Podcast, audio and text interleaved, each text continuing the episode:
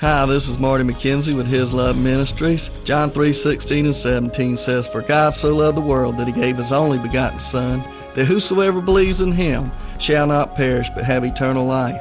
For God did not send his Son into the world to condemn the world, but the world through him might be saved.